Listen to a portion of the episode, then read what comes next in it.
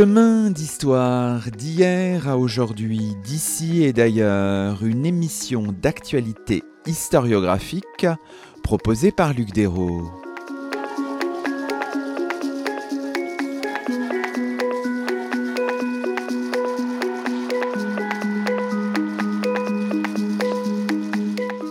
Bonjour à toutes et à tous, c'est le 145e numéro de nos chemins d'histoire, le 25e de la quatrième saison, et nous avons la joie d'accueillir à notre micro Didier Guignard. Didier Guignard, vous êtes chargé de recherche au CNRS auprès de l'Institut de recherche et d'études sur les mondes arabes et musulmans à Aix-en-Provence. Vous venez de faire paraître chez CNRS Éditions un ouvrage intitulé 1871, l'Algérie sous séquestre, une coupe dans le corps social, 19e, 20e siècle, un livre préfacé par Neil McMaster. Aujourd'hui, dans nos chemins, nous revenons sur une mesure prise par le gouvernement français à la suite de l'insurrection contre les forces coloniales en Algérie en 1871. 900 000 Algériens se voient alors infliger un séquestre sur leurs terres, maisons ou plantations. Les archives du séquestre permettent une plongée dans le corps social, ici appréhendée à l'échelle du bassin versant de l'Oued Isser en Kabylie occidentale, plongée qui se dilate dans le temps en amont et en aval de 1871, entre les années 1840 et l'entre-deux-guerres. Alors peut-être pour commencer notre, notre discussion, Didier Guignard, on peut rappeler quand même pour nos auditeurs le contexte qui vous intéresse au premier chef, c'est-à-dire la révolte de Mokrani, qu'on appelle aussi euh, l'insurrection de 1871, la plus importante euh, insurrection contre les forces coloniales françaises depuis euh, la conquête d'Alger en 1830 finalement. Le, moment 1871 est évidemment très important. C'est une, rupture politique majeure. C'est aussi à la fois la, la fin de la conquête et et le début d'une colonisation en profondeur. La guerre de conquête en Algérie a commencé, comme euh, beaucoup d'entre vous le savent, dans les années 1830. Donc, euh, elle a pris du temps. Elle n'a pas été facile pour l'armée française. En particulier, dans les années 1840, euh, près de 100 000 hommes sont mobilisés. On connaît déjà les, les crimes commis. On connaît l'ampleur aussi de l'ambition pour la France de s'installer dans le nord de l'Afrique. Et si vous voulez, euh, avec le Second Empire, on a une, euh, une domination qui s'installe, qui essaie par des compromis institutionnels de mieux asseoir euh, sa domination. Et je pense notamment par le relais avec des, avec des grands chefs féodaux euh, algériens, qui permet à la France et à Napoléon III de, de consolider un petit peu les acquis. Une pause est faite notamment dans les créations de centres de colonisation à ce moment-là. Évidemment, il y a une, une, opposition très très forte de la part des, du colonna parce que c'est un, un, coup d'arrêt euh, dans euh, l'accaparement des terres. Et donc, lorsque le Second Empire s'écroule en 1870 après la, la, la, défaite contre la Prusse, ces grands féodaux s'inquiètent, s'inquiètent de la reprise de la colonisation, s'inquiètent également de l'effort de guerre qu'on leur demande de faire, et c'est le début d'une désobéissance dans les premiers mois de 1871, avec euh, en arrière-plan une, euh, un élan également euh, religieux, euh, une grande vague de, de désobéissance encadrée par, par des, des, familles maraboutiques, par des, des confréries maraboutiques, et donc tous ceux qui avaient des choses à reprocher à la France, qui avaient déjà subi à la fois la domination, mais également des transformations au niveau de leurs biens fonciers, au niveau de, au niveau de leurs biens tout court, s'engagent dans ce mouvement qui prend beaucoup d'ampleur dans tout l'est de l'Algérie et qui aboutit donc à cette révolte de 1871 que la France euh, euh, va finir par mater, mais là aussi elle va mettre plusieurs mois à le faire parce que euh, elle manque de force dans un premier temps. L'essentiel des forces sont en métropole et, donc il faut pouvoir réunir des régiments, pouvoir s'assurer de leur loyauté également avant de, de parvenir à, à, la répression de, de 1800, de la fin de 1871, début 1872. Est-ce que il faut le rappeler à nos auditeurs, en fait, euh, on est dans le contexte de la, de la commune, en fait, euh, avec le, le, le, gouvernement qui est à Versailles, euh, l'Assemblée qui est à Versailles aussi. Enfin voilà, c'est un contexte très particulier. En effet, le, le mouvement communard est, est fondamentale dans l'histoire du séquestre en Algérie parce que le gouvernement et même l'Assemblée réfugiée à Versailles, les nouvelles qui leur arrivent d'Algérie, euh, ça n'est vraiment pas la priorité du moment. On est parfaitement conscient de la gravité des, événements, mais on va laisser beaucoup faire les autorités euh, locales algéroises. Les, colons euh, sont dans, un moment où euh, ils profitent de la vacance du pouvoir pour pour, euh, pour s'imposer, leurs porte-parole en particulier. Et si vous voulez, l'outil séquestre, il est fabriqué à un moment donné où vous avez vacances du pouvoir euh, à la fois en Algérie et en métropole par rapport à l'Algérie. Et donc, euh, très certainement, cette, cet outil n'aurait pas pu se concevoir sans ce contexte très particulier dont la commune fait partie. Alors, la répression, elle passe par des, jugements très importants, des emprisonnements, des déportations euh, à Cayenne, en Nouvelle-Calédonie, des contributions de guerre aussi. Évidemment, il y a, il y a le séquestre. Alors, faut, là, faut avoir un petit temps quand même d'analyse un peu euh, juridique, Didier Guignard. Que signifie ce, ce vous y insistez dans vos premières pages, ce n'est pas une confiscation, mais une mainmise conservatoire de l'État sur des biens qu'il gère pour une période limitée à la place des propriétaires. Exactement. Donc il y a la volonté de fabriquer euh, une arme, une arme répressive, mais une arme légale. Euh, la notion de séquestre est connue du droit romain depuis l'Antiquité. Ça n'est pas une nouveauté en Algérie non plus, puisque on s'en est servi euh, dès les années 1830-1840 pour dissuader, euh, je cite, les ennemis de la France de, de, de, la combattre. Cette arme, elle est bien connue, mais tout dépend ce que, ce que l'on en fait, tout dépend la définition précise qu'on lui donne euh, à l'instant T. Ce qu'il y a de commun, si vous voulez, dans la notion de séquestre, c'est que effectivement, c'est l'État qui est à la manœuvre, les tribunaux ne sont pas euh, directement euh, impliqués, on les laisse de côté volontairement, c'est le pouvoir administratif de l'État qui est mobilisé. Et donc, il s'agit d'identifier d'abord des responsables lorsque on a affaire ici à une révolte, de saisir provisoirement leurs biens en se laissant un temps d'attente pour, euh, pour faire l'inventaire de ces biens, l'inventaire de ces droits.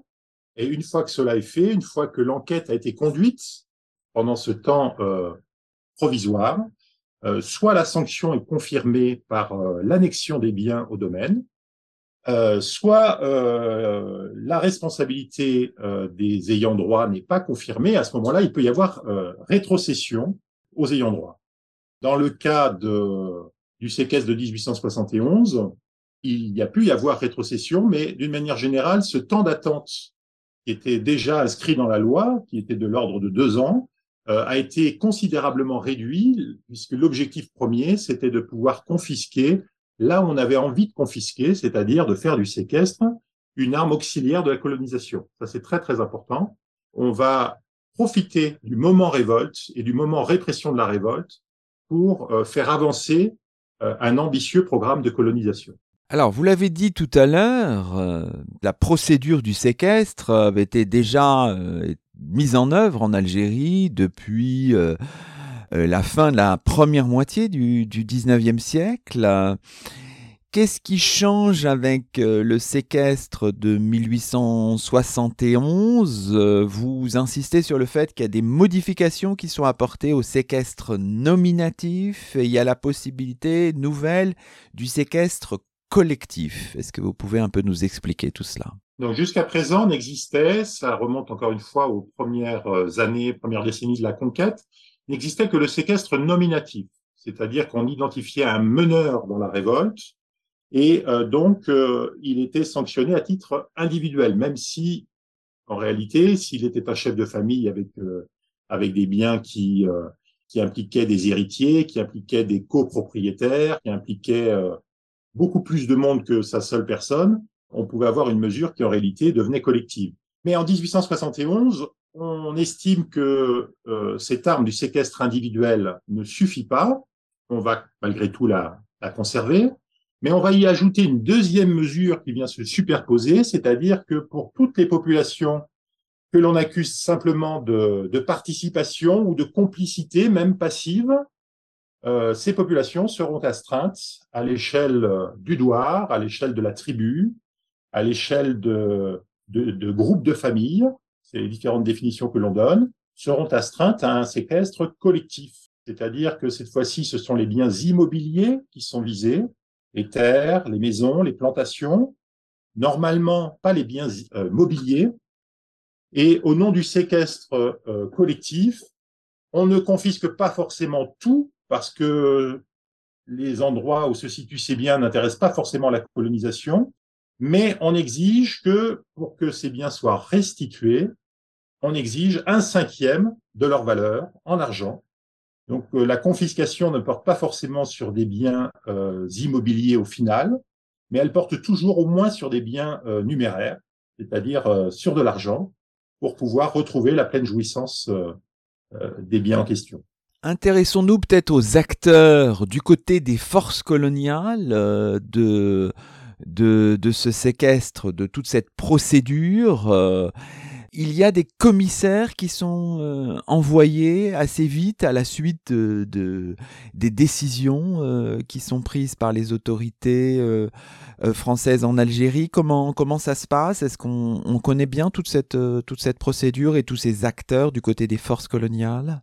Oui, tout à fait. Donc à partir de 1872, lorsque la répression militaire a fait son œuvre, on envoie donc sur place, souvent escorté par des, par des troupes, hein, une commission du séquestre euh, qui comprend euh, généralement des géomètres, qui comprend des interprètes, euh, qui comprend également des, des fonctionnaires qui relèvent de l'administration fiscale ou domaniale, et dont le, le, but, avec souvent un représentant des élus des colons et, et même un représentant de l'ordre judiciaire pour donner une, une, une, vitrine, si vous voulez, plus légale à, à la procédure, mais encore une fois, il s'agit d'une procédure uniquement administrative.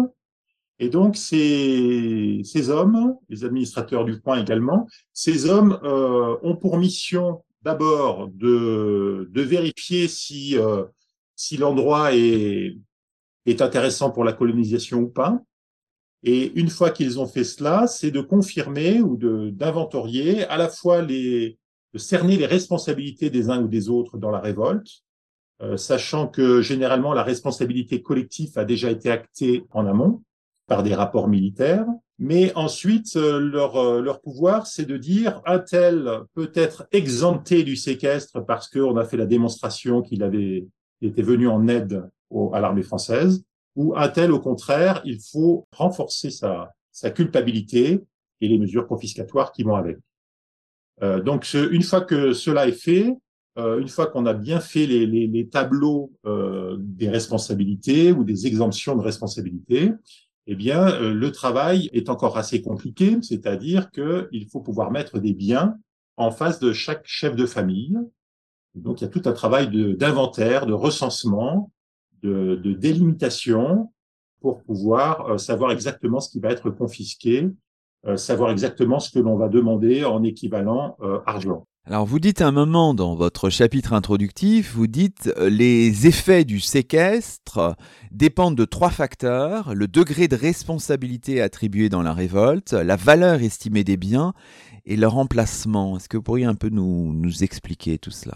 Il y a trois cas de figure au niveau de la responsabilité. Soit on est meneur, astreint à un séquestre nominatif euh, qui affecte à la fois le chef de famille et ses héritiers, soit on est participant ou complice et je l'ai dit, c'est un séquestre collectif à l'échelle d'un groupe, euh, famille, douar, tribu, soit on n'a aucune responsabilité, et à ce moment-là, on est en principe exempté de séquestre, à la fois pour soi-même et pour ses héritiers. À côté de cela, tout dépend de l'endroit où se situent les biens. Donc, euh, on peut être en dehors des périmètres qui intéressent la colonisation, ou qui vont être parfois euh, offerts en compensation de pertes euh, qui dépassent le seuil fixé, ou soit on est à l'intérieur des périmètres qui intéressent directement la colonisation. Et donc, à partir de ce moment-là, plusieurs cas de figure apparaissent. Confiscation totale des biens, meubles et immeubles, confiscation partielle et rachat sur une autre partie, aucune conséquence, ça peut arriver également, ou alors, si une personne est exemptée de séquestre mais se trouve à l'endroit qui intéresse la colonisation, eh bien, cette personne va être expropriée et donc indemnisée en principe à hauteur de, de ses pertes, euh, soit en argent, soit en terre. Donc il y a énormément de possibilités, si vous voulez, et tout ce travail de catégorisation, euh, de cartographie, euh, d'inventaire des droits, de déplacement de population, relève de la commission de séquestre. Donc c'est un travail qui est considérable et en même temps, ça, ouvre en profondeur, avec souvent beaucoup de simplification, mais quand même, ça ouvre en profondeur quelle était la réalité de cette société, en même temps euh, qu'on lui fait beaucoup de mal, si vous voulez. Vous le dites aussi avec une certaine force hein, dans vos premières pages, il y a donc des liens qui sont évidents entre le séquestre des années 1870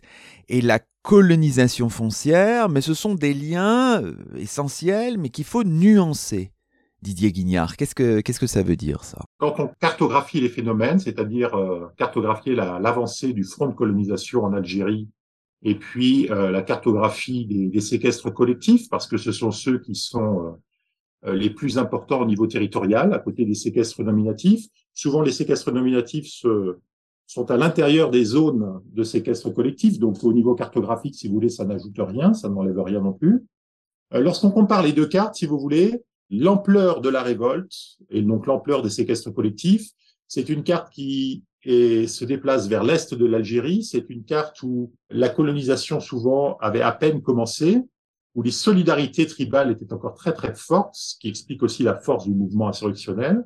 C'était des régions aussi très densément peuplées d'Algériens. Pour toutes ces raisons, c'était pas forcément les, régions qui intéressaient le plus la colonisation.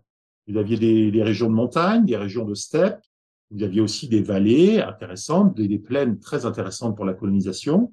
Mais globalement, c'était pas les, les, les, zones les plus faciles à coloniser, comparé aux grandes plaines euh, littorales, mais aussi intérieures euh, de l'Oranie ou, euh, ou de la, la, vallée du Chélif, par exemple, dans, dans l'ouest de l'Algérie, ou de la Mitidja, etc. Donc, si vous voulez, vous avez des zones dans les régions insurgées qui intéressent la colonisation, d'autres beaucoup moins, et donc, le, séquestre ne va devenir confiscatoire des terres, intéressant la colonisation, que sur une petite part de toute la zone recouverte par les séquestres collectifs. Et donc, on va beaucoup confisquer aussi en argent parce que on préférera rendre des biens immobiliers qui n'intéressent pas directement la colonisation. Évidemment, euh, ce séquestre euh, est connu par les historiens depuis longtemps. C'est aussi tout euh, le mérite du début de votre livre de, montrer que cette histoire remonte à la fin du 19e siècle. Et puis, il y a eu une période de silence. Ensuite, vous dites une approche macroscopique dans le contexte de la décolonisation avec des grands noms, hein, André Nouchy, Charles Robert Ageron. Vous citez aussi quelques historiens euh, algériens avec parfois une certaine un cadre idéologique particulier et vous dites que l'historiographie la plus récente c'est une historiographie peut-être de, type un peu mémoriel avec des propositions un peu fécondes sur la mémoire euh, du séquestre. Vous capitalisez aussi toutes ces toutes ces approches là, il y a comme des strates aussi dans l'historiographie même. Tout à fait. Je, me nourris énormément de, de ces différents apports. Euh, je les critique parfois. On est toujours l'historien d'une époque, donc euh, la contextualisation est extrêmement importante. J'ai distingué dans le livre quatre temps historiographiques. Le premier temps qui va vers jusque vers 1910-1920, c'est souvent les acteurs ou les promoteurs de la colonisation ou du séquestre lui-même qui en font l'histoire. On a des militaires, on a des, responsables des services de la colonisation au gouvernement général, on a des journalistes euh, en métropole qui partagent euh, l'élan patriotique des débuts de la Troisième République et qui donc modèrent leurs critiques, mais qui en formulent quand même. Et donc, dans cette histoire-là, vous avez soit on est pour, soit on est contre. On n'est jamais totalement contre en même temps. On représente aussi euh, l'ordre établi. Mais on a quand même dans, ce, dans cette période, notamment chez les militaires, euh, je pense notamment à, Joseph Neil Robin, un colonel de l'armée d'Afrique, euh, qui est extrêmement critique vis-à-vis euh, de ce qui heurte de plein fouet certains des principes euh, à l'honneur à l'époque, c'est-à-dire la responsabilité individuelle, le droit de propriété, la sacro-sainte défense du droit de propriété. Donc, à partir de ce moment-là, euh, si vous voulez, toute la procédure euh, de séquestre peut être mise en, procès. Et euh, quelqu'un d'assez libre, il est à la retraite au début du XXe siècle comme Neil Robin, ne va pas se priver de faire euh, le procès euh, du séquestre. Aussitôt, avec une réponse qui ne tarde pas de la part des services de la colonisation à Alger, et on a des enquêtes qui sont remarquables aussi de, par, par leur ampleur. Et je pense notamment à Henri de Peyerimoff, qui en 1906 fait la défense. Son livre est, ne couvre pas simplement l'histoire du séquestre, mais en tout cas, tous les centres de colonisation créés euh, par ce biais euh, sont, sont défendus euh, becs et ongles. suit une phase beaucoup plus discrète en effet, parce que parce que le séquestre heurte malgré tout sur la longue durée les principes républicains. Encore une fois, on a des historiens de la colonisation dans les années 1920, 1930 et même 1940 vous avez des titres comme le chef-d'œuvre de l'Amitidja, euh, donc des historiens qui font de la géohistoire en, encensant les réalisations coloniales, le développement économique du pays, euh, les retombées positives pour la main-d'œuvre algérienne, etc., euh, qui sont généralement assez discrets, qui ne cachent pas le fait qu'il y ait eu euh, violence initiale dans l'accaparement des terres, mais qui considèrent que euh, les retombées économiques sont, compensent largement euh, ce qui a pu se passer euh, à l'origine euh, de cet accaparement. Vient ensuite une phase plus critique au lendemain de la Seconde Guerre mondiale, notamment dans le sillage de, de l'insurrection de 1945 qui est très très durement réprimée à Sétif, à Guelma, avec des dizaines de milliers de victimes. Et donc un historien comme André Nouchi, qui est en poste à Constantine à l'époque, est le premier à faire une thèse euh, absolument monumentale qui couvre euh, tout le 19e siècle jusqu'au début du 20e siècle euh, sur l'évolution du niveau de vie des populations rurales algériennes. Et il choisit comme, comme région d'observation le grand est de l'Algérie, c'est-à-dire précisément la région qui a été la plus touchée par, par cette histoire du séquestre, qui n'avait jamais véritablement été abordée comme lui peut le faire, dans un contexte de décolonisation, effectivement, et avec une approche qui est quand même très militante. Hein. Ça, ça, marque évidemment euh, la teneur de, de, son propos. Ageron et d'autres vont être un petit peu sur cette lancée. On est déjà à la fin des années 60, début des années 70. Et puis, euh, précisément à partir de ce moment-là, euh, d'autres propositions voient le jour. Euh, la notion de, lieu de mémoire euh, va, beaucoup retenir les historiens. Et euh, effectivement, le séquestre va être une empreinte mémorielle très très forte. Et donc même ceux qui pouvaient enquêter ensuite sur euh, le début du XXe siècle, sur le mouvement national, sur euh, la guerre d'indépendance, pouvaient avoir comme toile de fond ce qui avait bien pu se passer en 1871 et, et dans le sillage de la révolte de 1871, parce que vous aviez encore des, grands-parents ou des arrière-grands-parents des acteurs des années 40 ou 50 qui avait vécu cette, euh, cette période et qui, euh, qui expliquait bien à quel point elle avait été euh, fondatrice de, de la haine de la colonisation française, tout simplement. Alors, venons-en maintenant pour terminer cette, cette première partie à votre approche, votre approche, l'approche que vous avez choisie.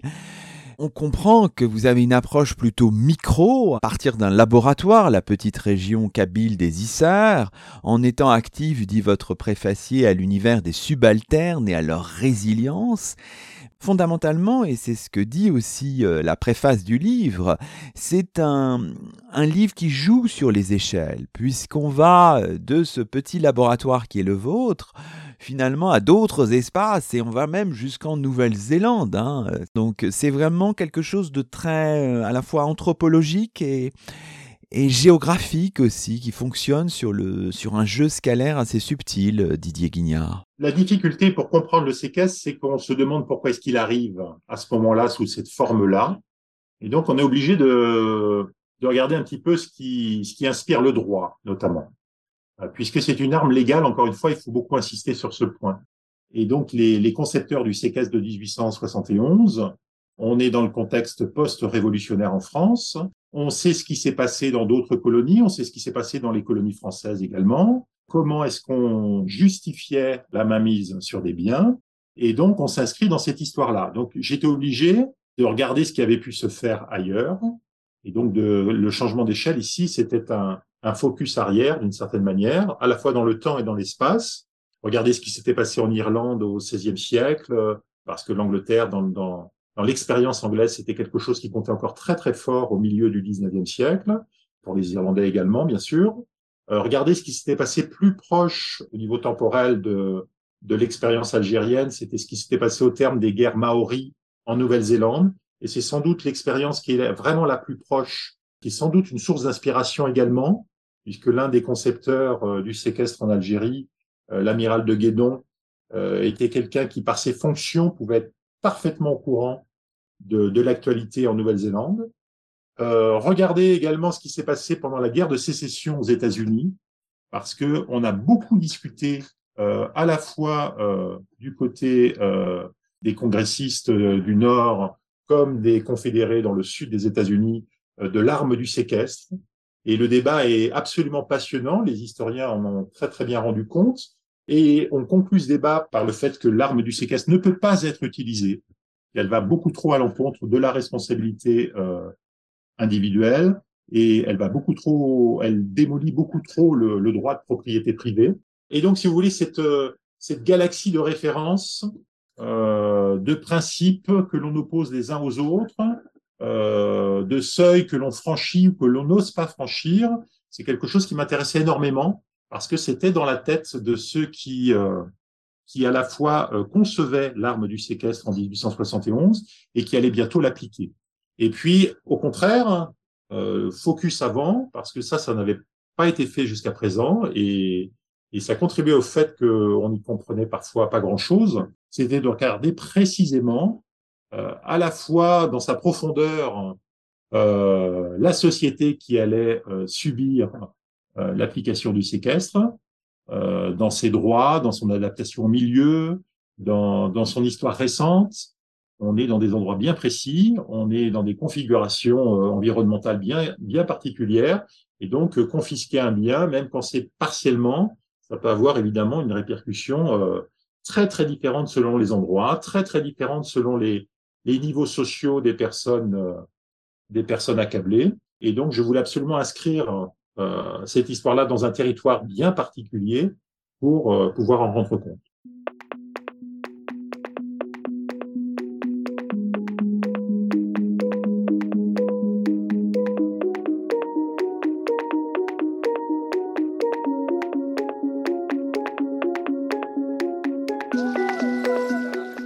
Vous écoutez Chemin d'Histoire, une émission d'actualité historiographique. Aujourd'hui, Luc Dérault s'entretient avec Didier Guignard, chargé de recherche au CNRS, auteur chez CNRS Éditions, d'un livre intitulé 1871, L'Algérie sous séquestre, une coupe dans le corps social, 19e-20e siècle.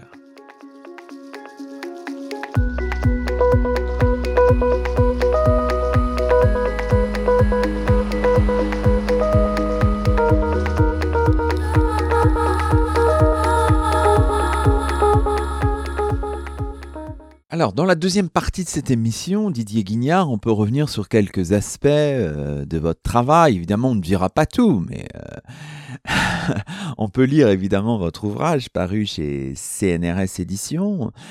Alors, dans un de vos chapitres, vous revenez sur ce qui se passe en amont de l'insurrection et de la répression.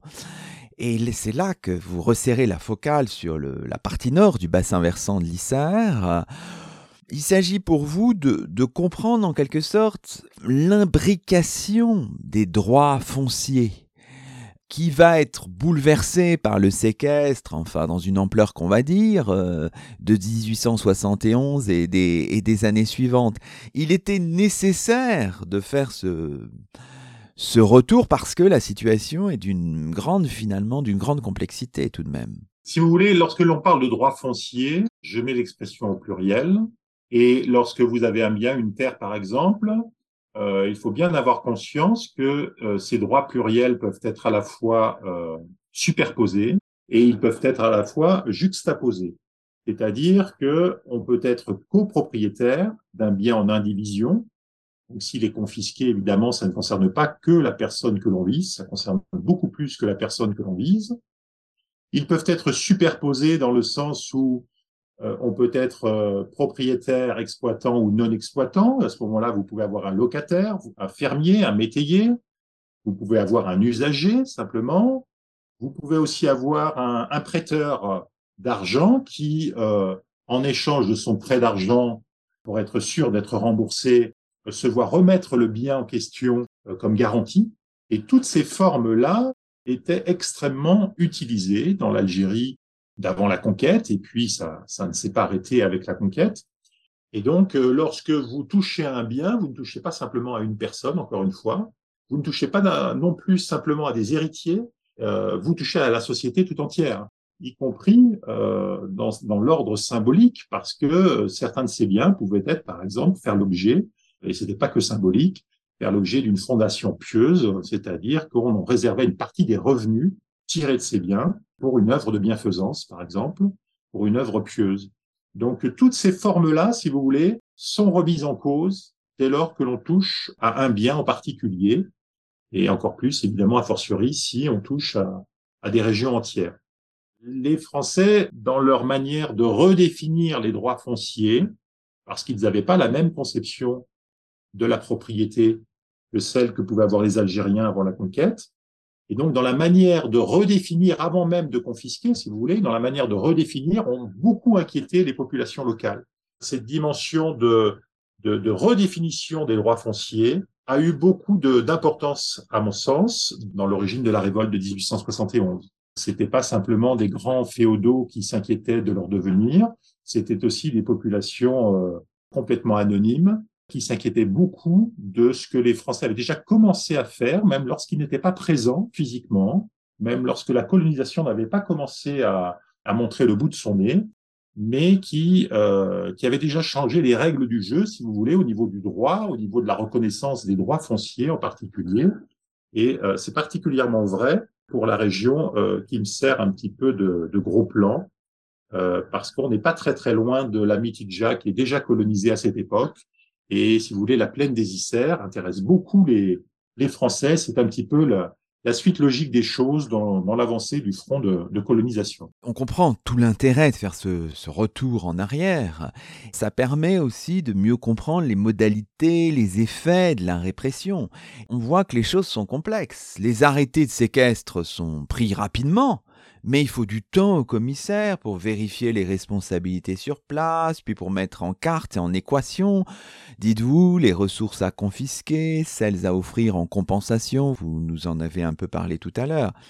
Et parfois, les premiers colons arrivent avant que les autochtones n'aient quitté les lieux, donc ça provoque évidemment du désordre, enfin, bien sûr. Les dépossédés comprennent, peut-être pas immédiatement, mais assez rapidement tout de même, qu'il y a des failles et qu'on peut peut-être les, exploiter. Ça, c'est vraiment intéressant de le voir euh, dans une forme de construction qui se fait sur, euh, sur les mois, les, les, années qui suivent les arrêtés de séquestre, en fait. Oui, le fait qu'il y ait des, règles établies qui vont être très très vite euh, connues et pas forcément très vite comprises, mais, mais les enjeux économiques sont tellement grands, tellement importants, comme il n'est plus question de se révolter par les armes, pendant un certain temps du moins, les paysans algériens pour la plus grande majorité d'entre eux illettrés, euh, vont savoir euh, mobiliser des écrivains publics. Ils peuvent être berbérophones, ils peuvent être arabophones, mais ils mobiliseront des écrivains publics en français ou en arabe, et ils sauront s'adresser soit en se déplaçant personnellement jusqu'au seuil des administrations, soit en écrivant des lettres adressées aux responsables euh, administratifs français, ils sauront indiquer que telle proportion du cinquième n'a pas été euh, respectée comme seuil de confiscation. Ils sauront dire que la compensation offerte pour les quatre cinquièmes restants, eh bien, on est, on est très très loin du compte. Euh, ils sauront indiquer qu'il y a eu erreur sur l'identification de telle ou telle personne, parce qu'une des grandes difficultés des commissaires du séquestre, c'est de savoir exactement qui est euh, l'ayant droit à tel endroit, quel est son lien de parenté avec euh, la personne qui est en face euh, et qui vient se présenter. Il n'y a pas d'état civil, il n'y a pas de cadastre. Et donc, vous avez véritablement des, motifs de se plaindre, au-delà même de la confiscation proprement dite. des motifs qui peuvent être recevables par voie administrative.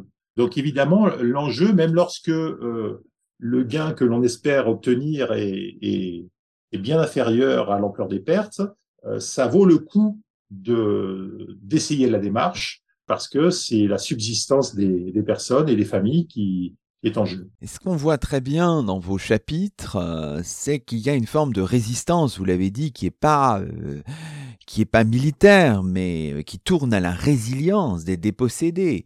Vous dites à un moment, le responsable de, l'impasse dans laquelle ils, les dépossédés, se trouvent, comme l'interlocuteur privilégié pour en sortir, se confondent. Ça, c'est passionnant.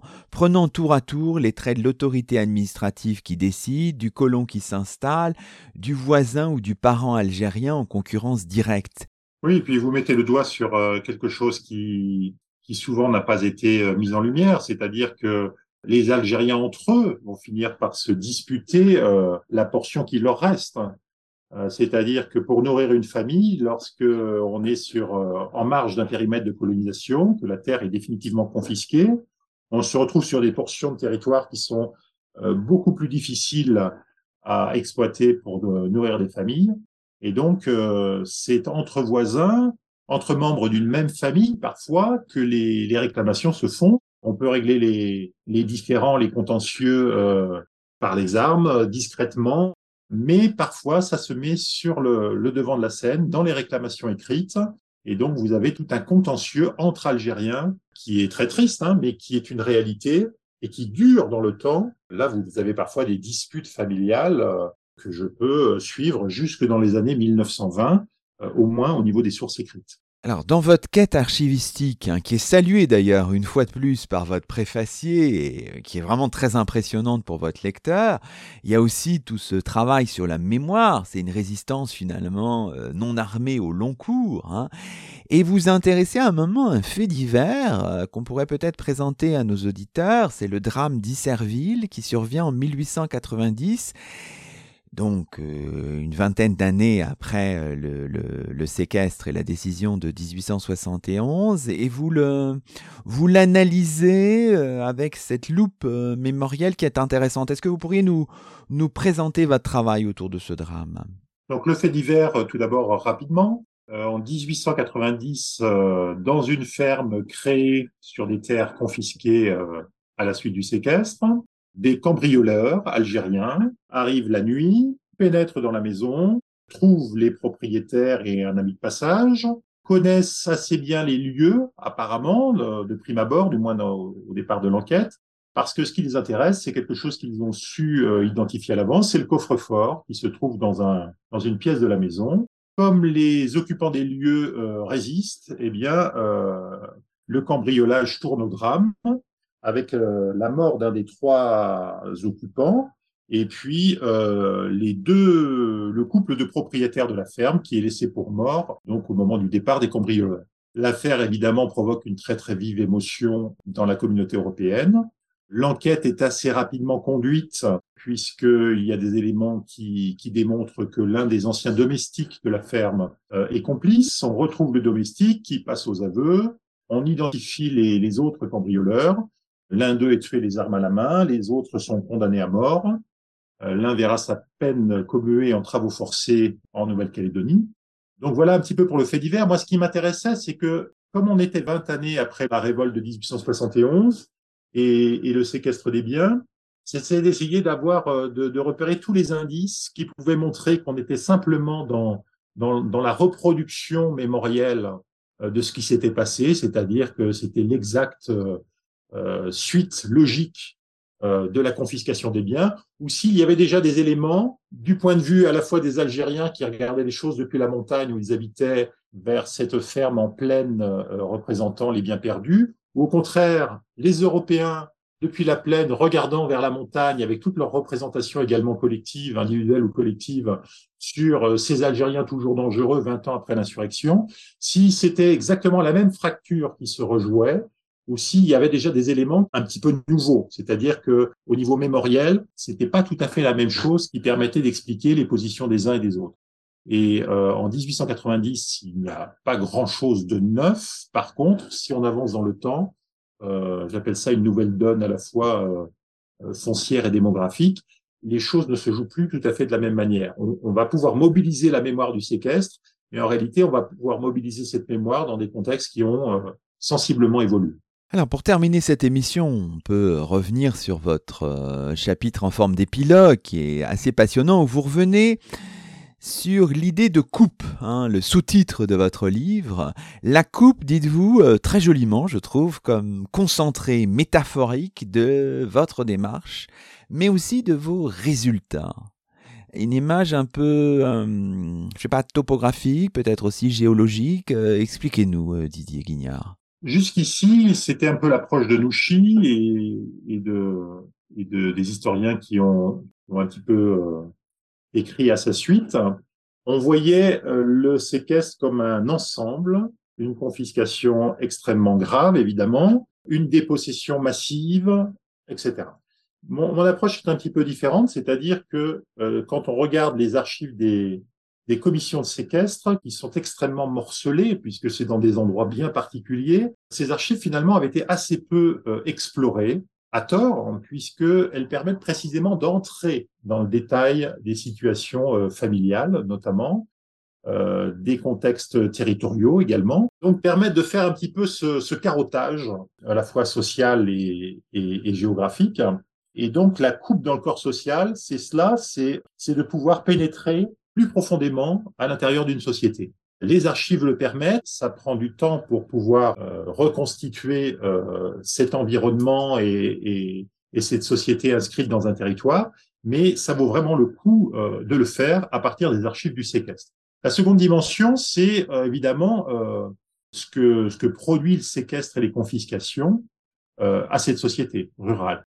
Et donc, c'est une coupe qui est une coupe profonde, une coupe claire, c'est-à-dire qu'on a pris euh, beaucoup, on a fait endurer énormément, mais c'est une coupe euh, claire qui devient une coupe plus sombre euh, au fur et à mesure qu'on avance dans le temps, c'est-à-dire que le sentiment de dépossession va rester extrêmement fort, mais pas forcément toujours pour les mêmes raisons.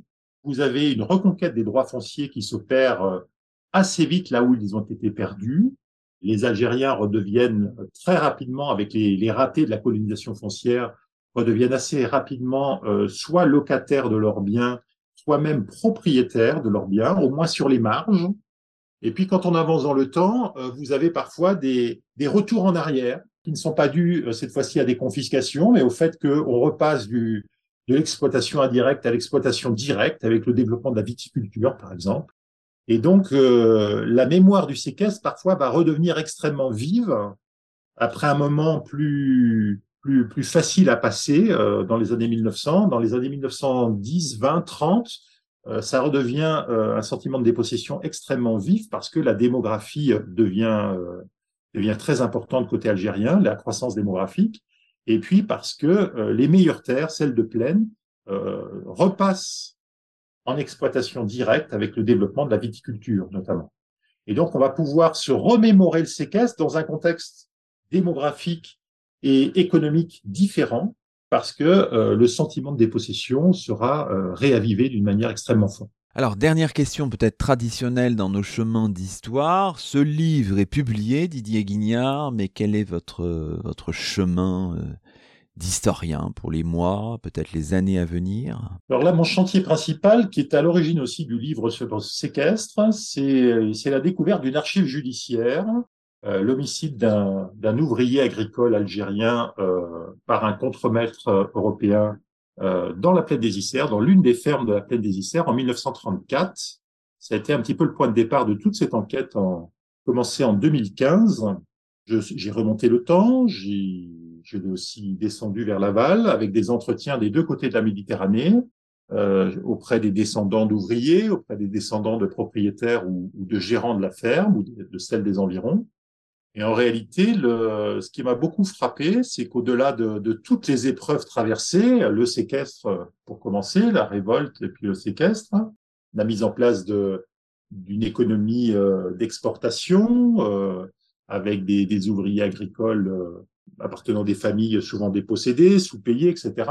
Les guerres, la première, la seconde, la guerre d'indépendance, bien sûr, le chômage massif, la démographie galopante, la nationalisation des biens après l'indépendance, le terrorisme islamiste à la fin du, 19, du 20e siècle, pardon. malgré toutes ces épreuves traversées, ce qui m'avait beaucoup frappé au cours de cette enquête, sur cette ferme en particulier, c'était de voir des dynasties ouvrières s'accrocher euh, sur la très longue durée, consolider leur position euh, par des intermariages et donc se maintenir alors que les propriétaires, eux, changeaient assez rapidement même. Euh, les gérants également occupaient le poste sur des périodes assez brèves. En revanche, ces familles ouvrières restaient les mêmes des années 1910 jusqu'aux années 1990. Et cette manière de s'accrocher, euh, de s'enraciner, alors que la thèse du déracinement a souvent eu un, grand succès, euh, m'interrogeait beaucoup. Et donc, j'avais envie d'en rendre compte. Donc, si vous voulez, le livre sur le, séquestre, c'est un premier volet de cette recherche parce que je voulais mieux comprendre ce moment-là qui est assez difficile à exposer. Euh, mais le chantier principal pour les, mois qui viennent, c'est un chantier que je suis en train de terminer, c'est une histoire de, de famille, de famille algérienne, qui, malgré les épreuves euh, endurées, euh, se maintient et euh, développe des stratégies de, de consolidation de sa position. L'histoire continue. Merci beaucoup Didier Guignard. Merci à vous. C'est ainsi que se termine le 145e numéro de nos chemins d'histoire, 25e de la quatrième saison. Aujourd'hui, nous étions en compagnie de Didier Guignard, chargé de recherche au CNRS auprès de l'Institut de recherche et d'études sur les mondes arabes et musulmans à Aix-en-Provence. Didier Guignard qui vient de faire paraître chez CNRS Éditions un ouvrage passionnant intitulé 1871 L'Algérie sous séquestre, une coupe dans le corps social 19e-20e siècle toutes nos émissions sont disponibles sur la plateforme SoundCloud et sur le site chemindhistoire.fr avec un S à chemin. À très vite pour un nouveau rendez-vous radiophonique. Que la force historienne soit avec vous.